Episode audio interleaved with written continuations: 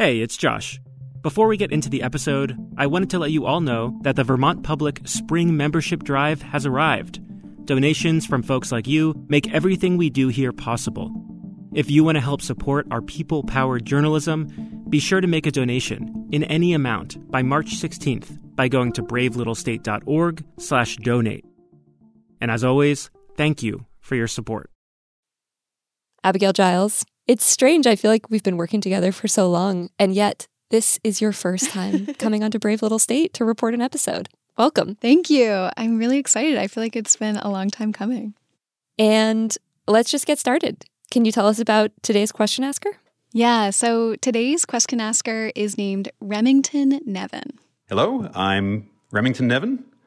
I'm from Queechee, Vermont. He lives on the eastern side of the state, and he's retired. I'm a physician. I'm a former Army doctor, and since I left the military about 10 years ago, I've been assisting veterans with their disability benefits. And he has this kind of really interesting business where he pays pretty close attention to where Vermont's electricity comes from, and it involves Bitcoin.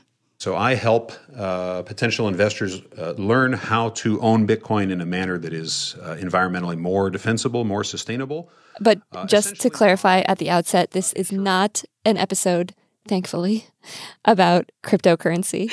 No, it's about something much more complicated, if such a thing is possible. And that's our regional power grid. So, yeah, as part of his work, Remington pays particular attention to Vermont's electric grid, particularly this question of how environmentally friendly it is, how renewable, and honestly, he told me he's kind of confused. Upon moving here, I was essentially informed that our power is mostly clean, nearly 100% carbon-free, and then most recently, my utility, Green Mountain Power, stated they're 100% carbon-free. And yet my understanding is that Vermont's utilities still rely, to some extent, on the New England grid. The New England grid is known around the country to be very dirty, to rely in large part on the burning of natural gas and even oil. So basically, Remington is wondering, how can Vermont be both this leader when it comes to carbon-free electricity and having this super clean power, and dependent on this out-of-state power that is not so green? Like, which is it? I cannot make sense of these two competing facts. So it sounds like there was another layer to Remington's question, right? About the cost of our electricity.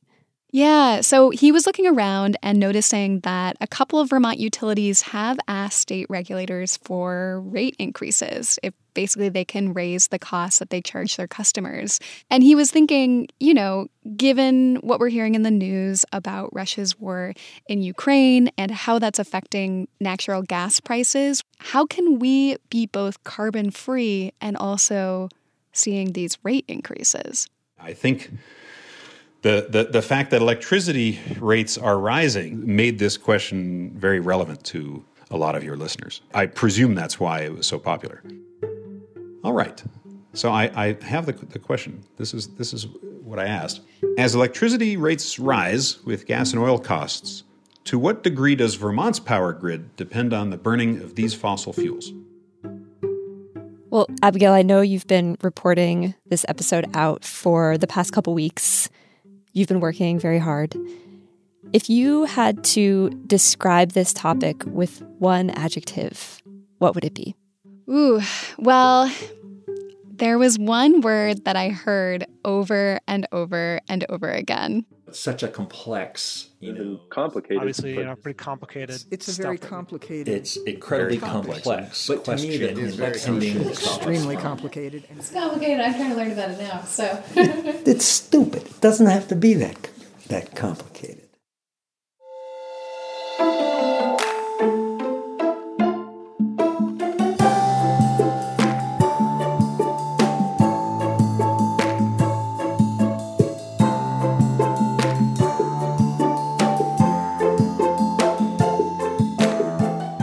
From Vermont Public, this is Brave Little State. I'm Angela Evansy.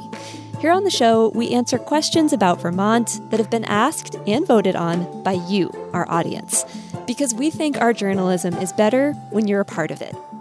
Today, climate and environment reporter Abigail Giles gives us an education in Vermont's power grid. You might think of it kind of like a big spider web, or maybe like a big gutter system. So how much does Vermont rely on fossil fuels? And what are we doing to bring more renewable energy online? If you look at the fine print, this brave little state isn't such a leader in the clean energy transition. And later on, where technology and policy might take us in the future. And yeah, what's it going to cost ratepayers to actually do this transition? By some counts, electricity makes up just 2% of Vermont's overall greenhouse gas emissions. But some say our electric use is poised to grow dramatically in the coming decades, with the adoption of things like electric vehicles and heat pumps. We have support from Vermont Public Sustaining members. Welcome.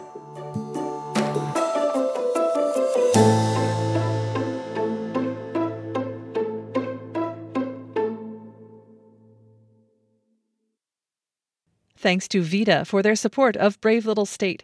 Since 1974, VEDA has helped Vermont businesses grow and thrive, from agriculture to energy, startups to family companies. Find solutions that fit your business. Visit veda.org to start your next chapter today. And Sunset Lake CBD, a farmer-owned business crafting CBD products right here in Vermont. Learn more about their sustainable farming practices, delivery options, and how to support local farmers at sunsetlakecbd.com. So whether or not you follow energy policy, you've probably heard or noticed that fuel prices and electric rates are going up. Abigail, you alluded to this at the top of the episode. And that premise was baked into Remington Nevin's question. Right. Remington was partly wondering why Vermont's rates are going up if we mostly rely on renewables. One of the people I talked to for this story was someone who's very committed to keeping their utility costs in check. So I got a new roof just before Memorial Day of 2020, and then my solar came in early June, along with two power walls through the Green Mountain Power program. Todd Dennis reached out to us on Reddit when he heard we were working on this episode. He said that since he bought his house in 2018, his electric rates had gone up 14.63%. So Todd has a pretty good head for numbers, and when he crunched the numbers, he decided it made sense to install some solar at his house. In my spreadsheet, I've saved like $2,500 just based on how much electricity I've used since I've installed the system versus how much they've billed me for. Wow. Todd also had a very cute dog, which you can hear in the background of our tape. The other thing that was interesting talking to Todd was that he had some larger context on Vermont's energy costs. I've seen a lot of people complaining about electrical costs, more so from other states. I know people from New Hampshire and Massachusetts have posted like their costs have gone up like 40% or something crazy. Based on what I've read, it seems like Vermont has a little bit more stable electrical costs for consumers. So this is largely true that Vermont's rates are actually rising much more slowly than other states, like Todd just said. And that's because of these long-term contracts that our utilities sign with primarily hydro power and nuclear plants. And basically this lets them largely lock in prices for 10, 20, even 30 years at a time.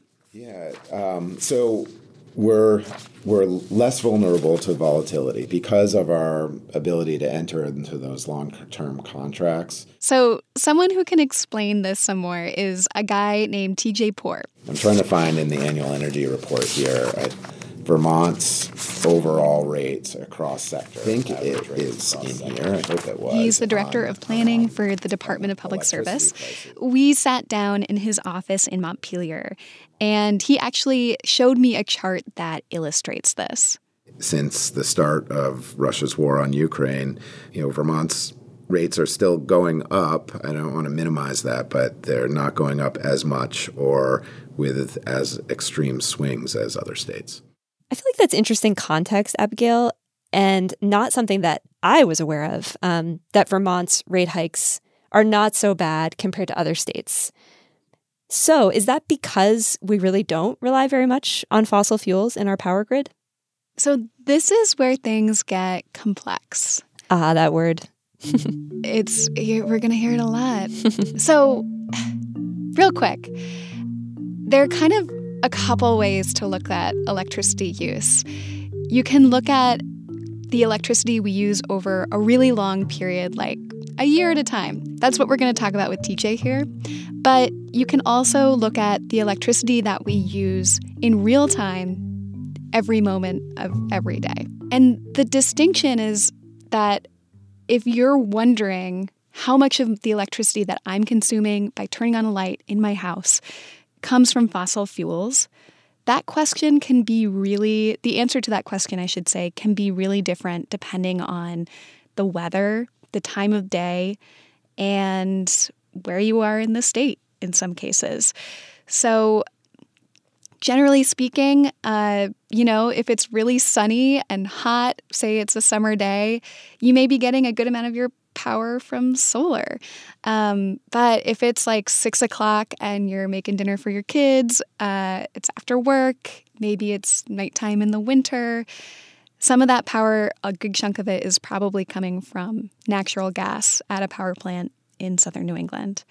But what TJ is talking about here in this pie chart is that over the course of a year, Vermont gets about a quarter of our electricity. These are the actual electrons that utilities buy from Hydro-Quebec in Canada, and another 12% or so from other hydro resources. About 19% is nuclear. Contracts with the Seabrook Power Station in New Hampshire makes up most of that. Wind, solar, and biomass are around 8 to 10% each, and the remainder comes from the New England system mix. I just want to repeat all that because I know that numbers are very hard for the ear. So T.J. Poor just said 8 to 10% each for wind, solar, and biomass, about 19% nuclear, and then like 35% hydropower, and the remainder from the New England system mix. Abigail, what does that mean, the New England system mix? Yeah, so Angela, I think here we need to take a quick step back and talk a little bit about what the grid is. Yeah, so the New England region has an interconnected grid. There are no real borders. You might think of it kind of like a big spider web, or maybe like a big gutter system with these poles and wires and, you know, all of the infrastructure that makes the grid being that sort of underlying framework. And there are places where electrons and electricity are being pumped into that system, that gutter system. Maybe it's from a natural gas power plant in southern New England, or maybe it's from a solar array on someone's house, or from a wind farm in Lowell. And those electrons, they move really, really fast, by the way, almost at the speed of light, but they follow the path of least resistance from where they're made to where they're needed. Now, the other thing to know is those electrons, they don't carry tags. So once they're moving in the grid, they're kind of like this big electron soup where the ones from burning fossil fuels get all jumbled up with the ones that come from solar or from hydropower or from wind. And because they follow the path of least resistance, if you live near a renewable energy project, say a wind farm or solar, and say the sun is shining and the wind is blowing, it's probably fair to say that you're using that clean electricity. But when it's not, you're using electrons from whatever else is being pumped into the grid. Well, Abigail, I love these glorious mixed metaphors you just used to explain our grid. We've got a spider web, a gutter system. So is the New England system mix, it sounds like that's something that flows into our grid. Yeah, exactly, Angela. It's kind of just another input, another source of energy that's moving through that gutter system or spider web, along with all of the hydropower and nuclear. So the thing about that New England mix, though, is that a lot of it comes from fossil fuels.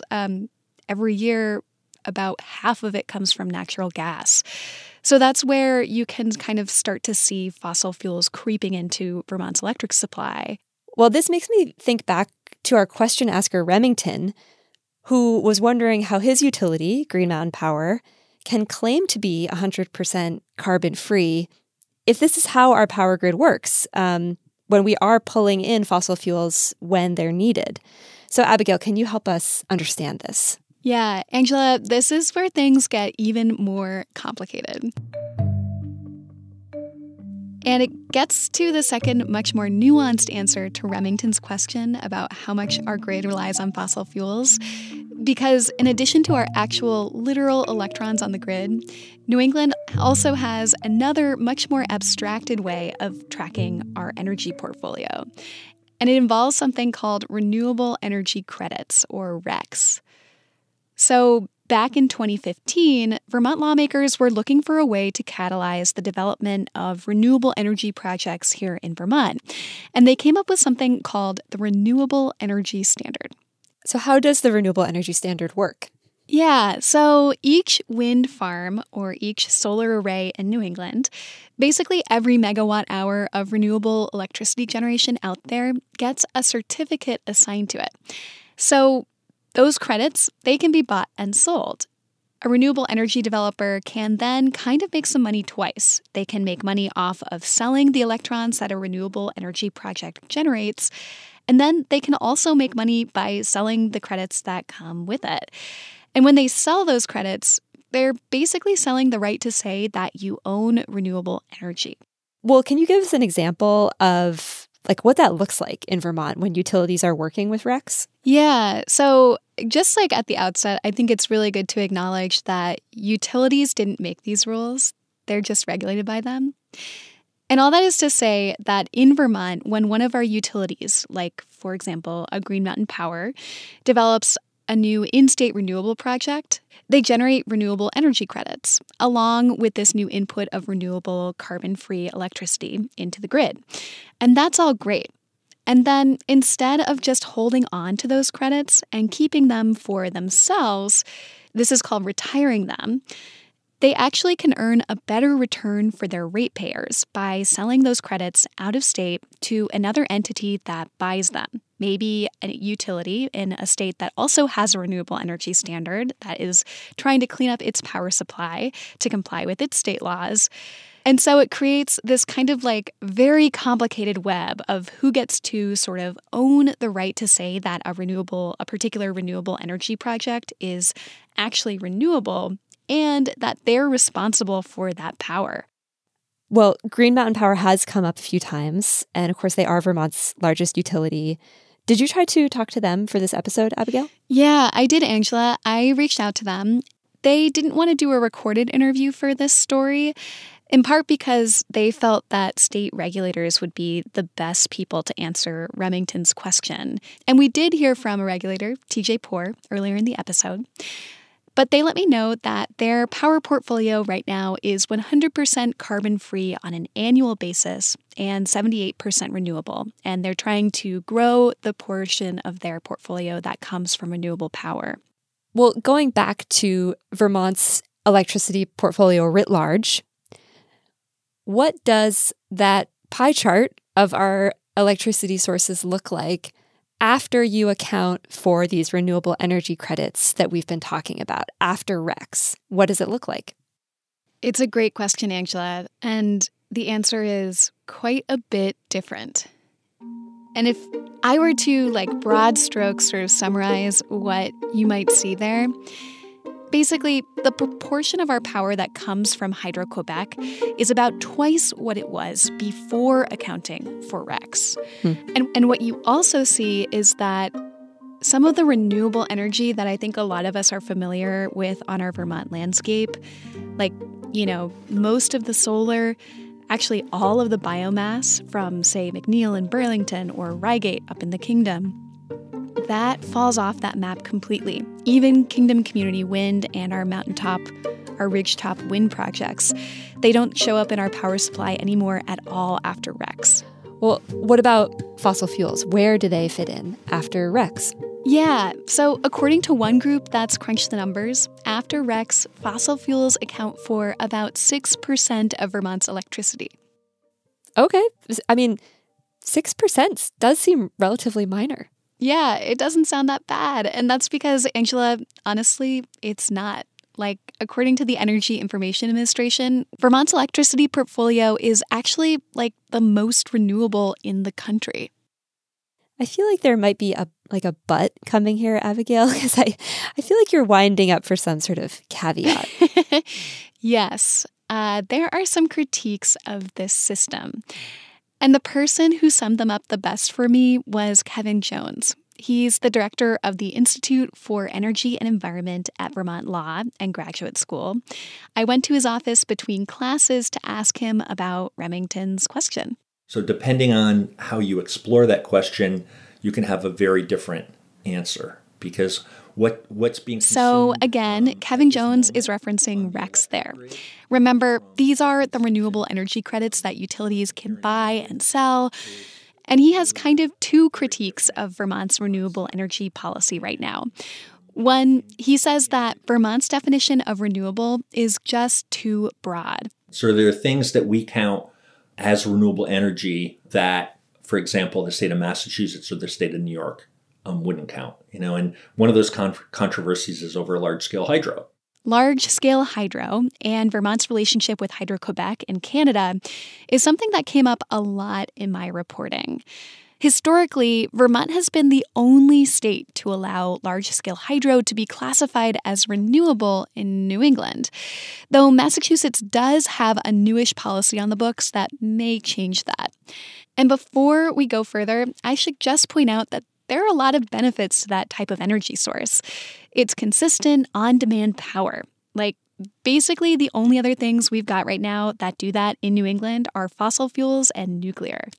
Like, we're talking any time of day, whenever you need it. Sun's not shining, no problem. We got tons of Canadian hydropower. Mm-hmm. And, Angela, it's affordable and price stable, again, with those long-term contracts that we mentioned. So the issue that advocates like Kevin Jones have with large-scale hydro is the really outsized role it plays in Vermont's renewable energy accounting, where utilities are buying a lot of these relatively low-priced RECs from Hydro-Quebec, partly to keep rates low for their customers. And advocates say, look, the whole point of this policy is to move us off fossil fuels. But by structuring so much of our portfolio around this large hydropower, that's money that is not going to building new renewable electricity projects elsewhere in the New England region. It's really an inexpensive way to appear that we're leaders in the clean energy transition when in reality our standards are much lower than the surrounding New England states.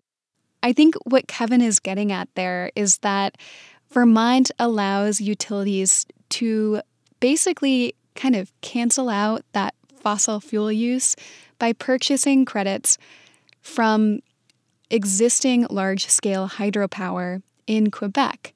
And that hydropower, we've been using that hydropower for a long time in Vermont. So he has some questions about whether or not Vermont's regulations and the way we let utilities trade these RECs is actually driving the development of new renewable generation, new solar, new wind on the New England grid in the same way that other states' policies are driving that generation. And then again, Angela, some people will say that the renewable energy standard that allows utilities to do this, well, it's doing the job it was designed to do. And it was always meant to jumpstart the industry. So this is Tony Klein. We had a conversation at his kitchen table in East Montpelier after his pickleball game.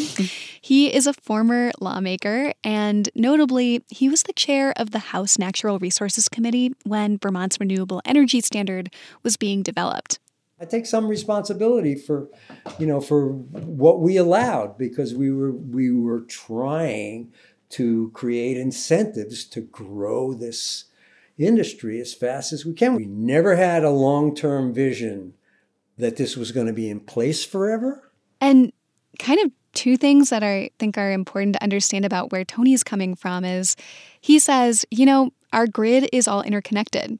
A new renewable generation project in Maine or New Hampshire, that's still offsetting fossil fuel input to New England's grid elsewhere, and ultimately is making us all less dependent on those fuels in the long term. So from Tony's perspective, this question is sort of irrelevant. The thinking being, as long as renewable energy projects are coming online somewhere, that's good, even if you're not accessing them exactly where you live. Yeah, totally, Angela. And I think, too, the other piece that he's getting at here was that this policy, it was designed to jumpstart an industry that was nascent, like super new, really expensive, and also to bring business to Vermont. There were towns in Vermont that didn't get electricity until the 1960s. And so our history around these big switches in technology, it doesn't really bode well for us as a very rural, rugged state with not a lot of people. It's not a given that companies and industries will come here because sometimes it's expensive for them to do it. And so part of what lawmakers were trying to do, according to Tony, is basically create an environment where solar developers would want to do business in Vermont because they didn't want us to get left behind. And they knew that if we were going to start this transition, they were going to have to subsidize this change to make it work. Coming up, what's the next phase of our energy transition going to look like? Yes, we want to get our power from the cleanest sources possible, but we want them to be as cheap as possible. And we want our grid to be reliable enough to deliver 24/7 no matter what happens with the weather. And we're nowhere close to either one of those. That's right after this on Brave Little State.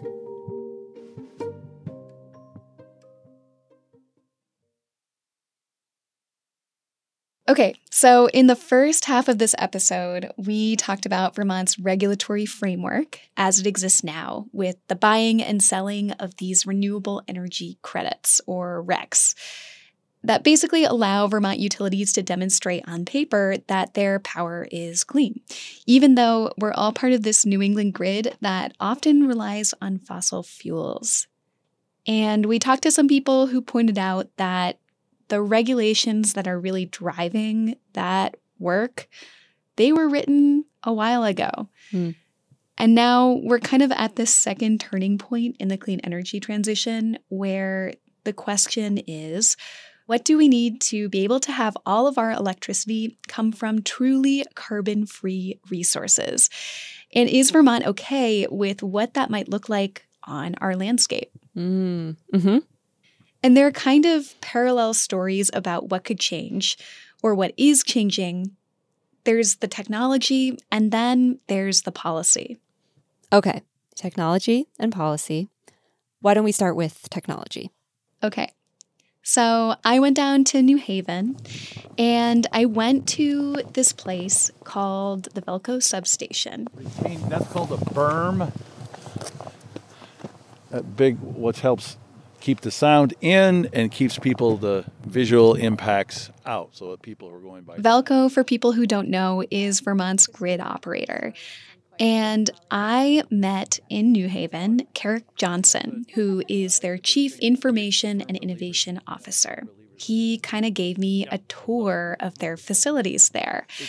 We looked at some big wires and kind of like knobs and some funky things that looked like they were out of like Star Trek, kind of noisy. It's the transformer, but your question's well taken. Like, what is the actual hum? That's a good question. So I put Remington's question to Kerrick, and basically he said, right now, Vermont's grid is very dependent on fossil fuels.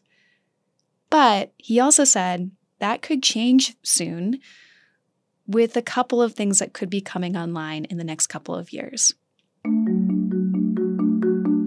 What Kerrick told me is that as a grid operator, there are really three things they need for a fully decarbonized grid to work. One, data storage. We're going to need a lot more of it, and broadband as well. Two, battery storage. We're going to need places where we can stockpile electricity from renewables the way that we currently do with liquid fossil fuels. Storage is playing and will play a much bigger role going forward for long duration grid-level storage. And three, we're going to need renewable resources that can be what's known as firm baseload power. These are resources that have the capacity to run all the time and are reliable and can be pulled out on demand. Look, Velco, we of all people want to accelerate and move through this, but we're zealous about reliability. And Kerrick says we're going to need more transmission, lines, and poles to get things like offshore wind and more hydropower to Vermont. There's a ton of money for battery storage in the Inflation Reduction Act, which is really exciting, and Vermont utilities are already starting to invest in the sorts of battery storage that might, say, power part of a community through a power outage.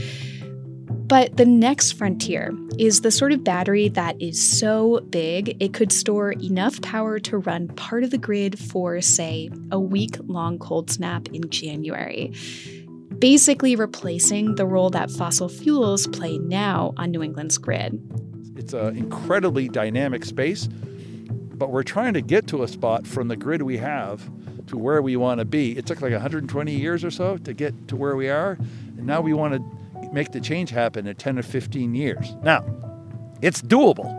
It's doable, but part of that challenge is improving communication, getting better data. Basically, like Kerrick was saying, the future of this, like the end game, might even involve things like AI to manage where our electricity comes from and when. Awesome. So what is Velco doing to prepare for this future? One thing that Kerrick showed me was this barn that houses a lot of their operational facilities. It's pretty nondescript looking from the outside, but they actually took federal regulators there earlier this fall to take a look at something in the basement. This is the fiber strands that you see, that not just existing data, but we're preparing, which is why you see all these servers and unused racks for future growth. When we went down to the basement, what we found was this room with rows upon rows of these metal lockers. And in the metal lockers, there were these big black boxes with blinking lights that were data servers. And basically, Angela, what Kerrick told me is that this is the kind of physical infrastructure we're going to need built out at scale to be able to run this future grid. Signals from all different kinds of signals and stimuli. So they're actually doing this work right now. There was a work crew in there when we were checking it out. Hey there. And it's just kind of one example of how we might see our electrical infrastructure change in the coming decades. Okay. Yeah. Very exciting. So, Angela, just to step back here, what Kerrick is kind of getting at, and what I think a lot of people we've talked to for this episode have alluded to, is that there's really this kind of delicate balance here with the clean energy transition. How do you move fast enough to meet the demands of the climate crisis and build resilience, but not so fast that ratepayers get unfairly or even honestly catastrophically saddled with the cost of all these changes that have to happen? Abigail, it sounds like you are starting to talk about policy. Yes. Let's do it. All right, let's dive in. So if we step back and look at where all of our renewable and carbon-based energy comes from in Vermont, we can see that as a state, we import more than half of our electricity. And some people are saying we shouldn't be saddling other communities with the burden of hosting these projects. Now, it's also important to know, Angela, that no one here is saying that Vermont should or even could get all of its electricity from within our own borders, just that this balance has to shift. So there was kind of this big moment last year that I was covering in the legislature, in our newsroom. Vermont passed its first ever environmental justice policy into law. We were actually behind a lot of other states in the country on this. But that policy really requires that Vermont do a lot more to engage with and consult frontline communities. So those are the people who are experiencing the impacts of climate change first in Vermont when making decisions about Vermont's environment. And if you look nationwide, historically, it's been Indigenous people, people of color, and low-income communities that have found themselves living next to electricity generation. In Vermont, there's a lot of work going on right now to collect data to try to understand what those communities might be here. But a 2021 study from UVM found in a survey that Vermonters who are not white are 7 times less likely to have their own solar panels, which, if you remember from our conversation with Todd Dennis, who we met earlier in the episode, that saves you a lot of money on your electric bill.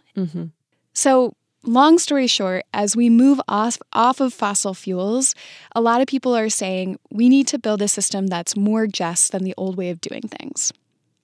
And since it's our regulations that drive this and kind of help perpetuate those systems, some people say it's time to change them.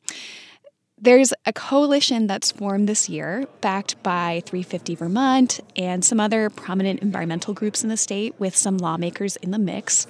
Hinsdale's on her way up. We'll start in a minute. A couple weeks ago, they held a press conference at the State House. So it's my privilege to stand with REV and to stand with these stakeholders to call on the state to increase our commitment to 100% renewable energy production and to make as much of it as possible within the state. I could tell you as the chair. So that was Senator Kesha Ram Hinsdale. She's a Democratic lawmaker from Chittenden County, and she was one of the key players behind the environmental justice bill last year. And basically what this coalition is calling for is that they're saying Vermont should be aiming for 100% carbon-free power by 2030. That's more ambitious than what our current policies call for. And they want 30% of that power to come from new renewable generation within Vermont's borders by 2035. Definitely more ambitious goals. Yeah. So, Abigail, where are things headed in Montpelier at this point? Yeah. So, Angela, there are kind of two camps. The Scott administration is launching a public engagement process over the next 2 years to get some feedback from the public about what is and isn't working with our current renewable energy standard and regulations around electricity. There are public forums and meetings that are happening this winter through the spring. That's going to be ongoing, so people can participate in that. And interestingly, for the first time ever, there are actually serious talks about whether, as part of that engagement process, Vermont should reach out to communities outside of our borders in parts of Quebec or in southern New England who have hosted the generation that we rely on now to ask them what they want to see. But the legislature, they want to move fast. And of course, you've got the environmental advocates and the renewable energy lobby. The only thing that's going to save our planet is if we start asking ourselves, what are we doing with fossil fuels? Why are we burning these things that we know are destroying the place where we live? And not only the place where we live here in Vermont, but like everywhere. Take Peter Sterling. He's the executive director of Renewable Energy Vermont. They're a trade group that represents mostly renewable developers. And he's someone who wants to move quickly. In a year, we could pass a bill and have it go into effect that would tell all Vermont utilities to get 100% renewable energy. That is a very efficient way for Vermont to do its part to stop climate change and get carbon out of the atmosphere. Now, it's important to note renewable developers, whom Peter Sterling represents, of course, stand to benefit financially tremendously if Vermont decides to require that our utilities purchase more power from in-state generation of renewables. So we can just get that out in the open. But Peter is also someone who really emphasizes the external cost when Vermont pulls from the regional energy mix for some of its electricity. Very often when we need power, so when it's super cold or super hot and we need emergency power, it comes from a natural gas plant that's located in a low-income community or in a largely minority community, either in Massachusetts or Connecticut, and that's wrong. Vermonters should not be asking those people to live near a natural gas plant just because we want power. And then I talked to someone who felt like a lot of Vermont communities have been excluded, or at least not given the same say as industry when it comes to conversations about energy projects here within our borders. We need to have a totally new approach to strategic energy siting, one that does not put the developers in the driver's seat, but one that is a collaborative process where the communities, the utilities, the developers work together to identify the places where the energy is actually needed. This is Annette Smith. She's the executive director of Vermonters for a Clean Environment. Annette is someone who has advocated for a long time for more transparency and clarity about how Vermont approves siting for renewable energy projects. From her perspective, it's just too hard right now for the average person to be a part of that decision-making. And yeah, what's it going to cost ratepayers to actually do this transition? I think that's a conversation that Vermonters have to have and should be a part of. The idea that we're going to do it with wind and solar and batteries requires an assessment of what's that going to cost and who's going to pay for it. So I think here it's worth noting how we subsidize this transition. It has potentially some big ramifications for ratepayers. And who pays for this cleaner power, which we should also note most of the data shows will be much less price volatile than what fossil fuels cost now once it's built. But as we've talked about, there's a lot that's going to have to change in our environment to get to this carbon-free future. Well, I imagine that a lot of listeners right now might be feeling kind of overwhelmed by the magnitude of this challenge and the complexity, right? There's that word again, of moving to a carbon-free future. So, Abigail, what can we all do on an individual level? Yeah, I think Peter Sterling of Renewable Energy Vermont can give some good guidance on this. He says, first off, and I don't think anyone will be surprised to hear this. I mean, the first thing that we all can do as Vermonters is reduce the amount of energy we use.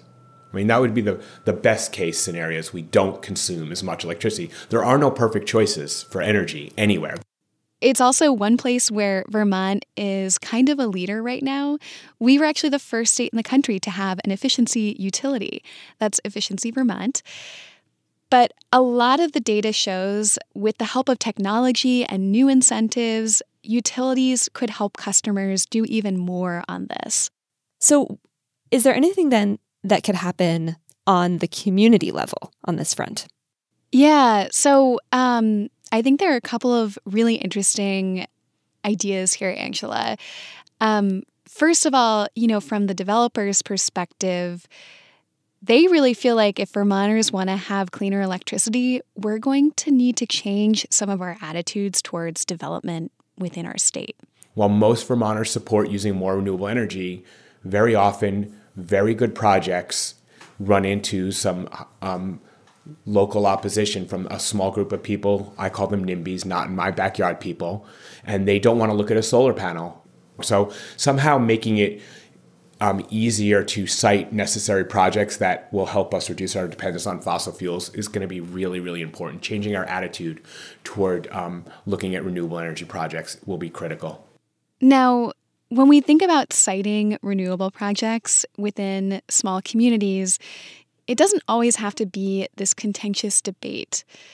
There's actually a really interesting example in Bristol of a town in Vermont that decided not only did they want solar generation within their community, they wanted to own it themselves, and they sited it on their landfill. We had no trouble in Bristol with people saying we shouldn't do it. So here's Richard Butts. He spoke about that at this press conference.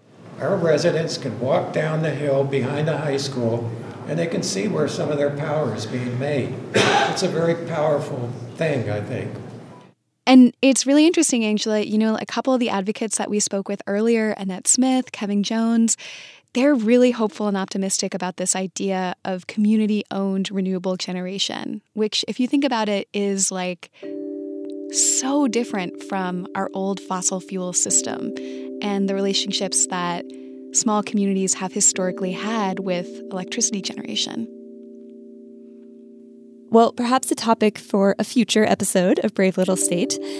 But for today, Abigail, I just want to thank you for coming on the show and sharing so much knowledge with us. The level of reporting you have done on this topic, in the words of our intern, May Naguski, is truly off the grid. Thanks for having me, Angela. It was a blast.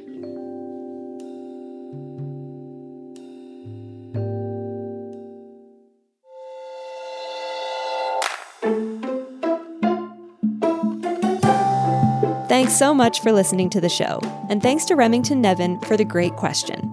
To find out how you can share your thoughts on Vermont's renewable energy policies with our state's Department of Public Service, and to find a tool that shows you what energy source is powering your electricity right now, head to our website, bravelittlestate.org.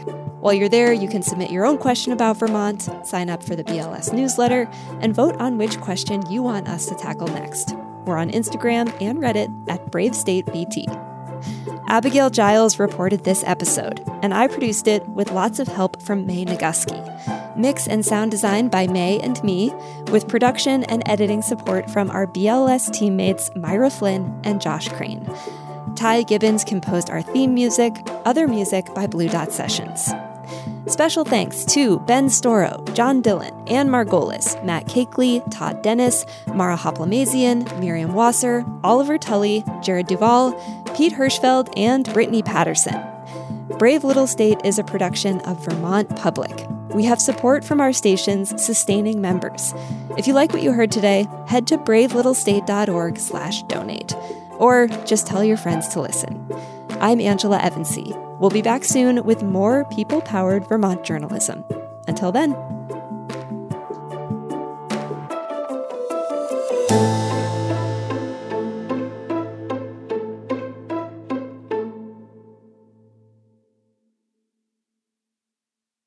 At a time when information continues to come at us faster and faster, sometimes you need to hit pause and rewind.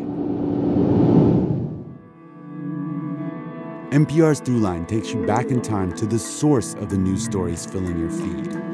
Find NPR's Throughline wherever you get your podcasts.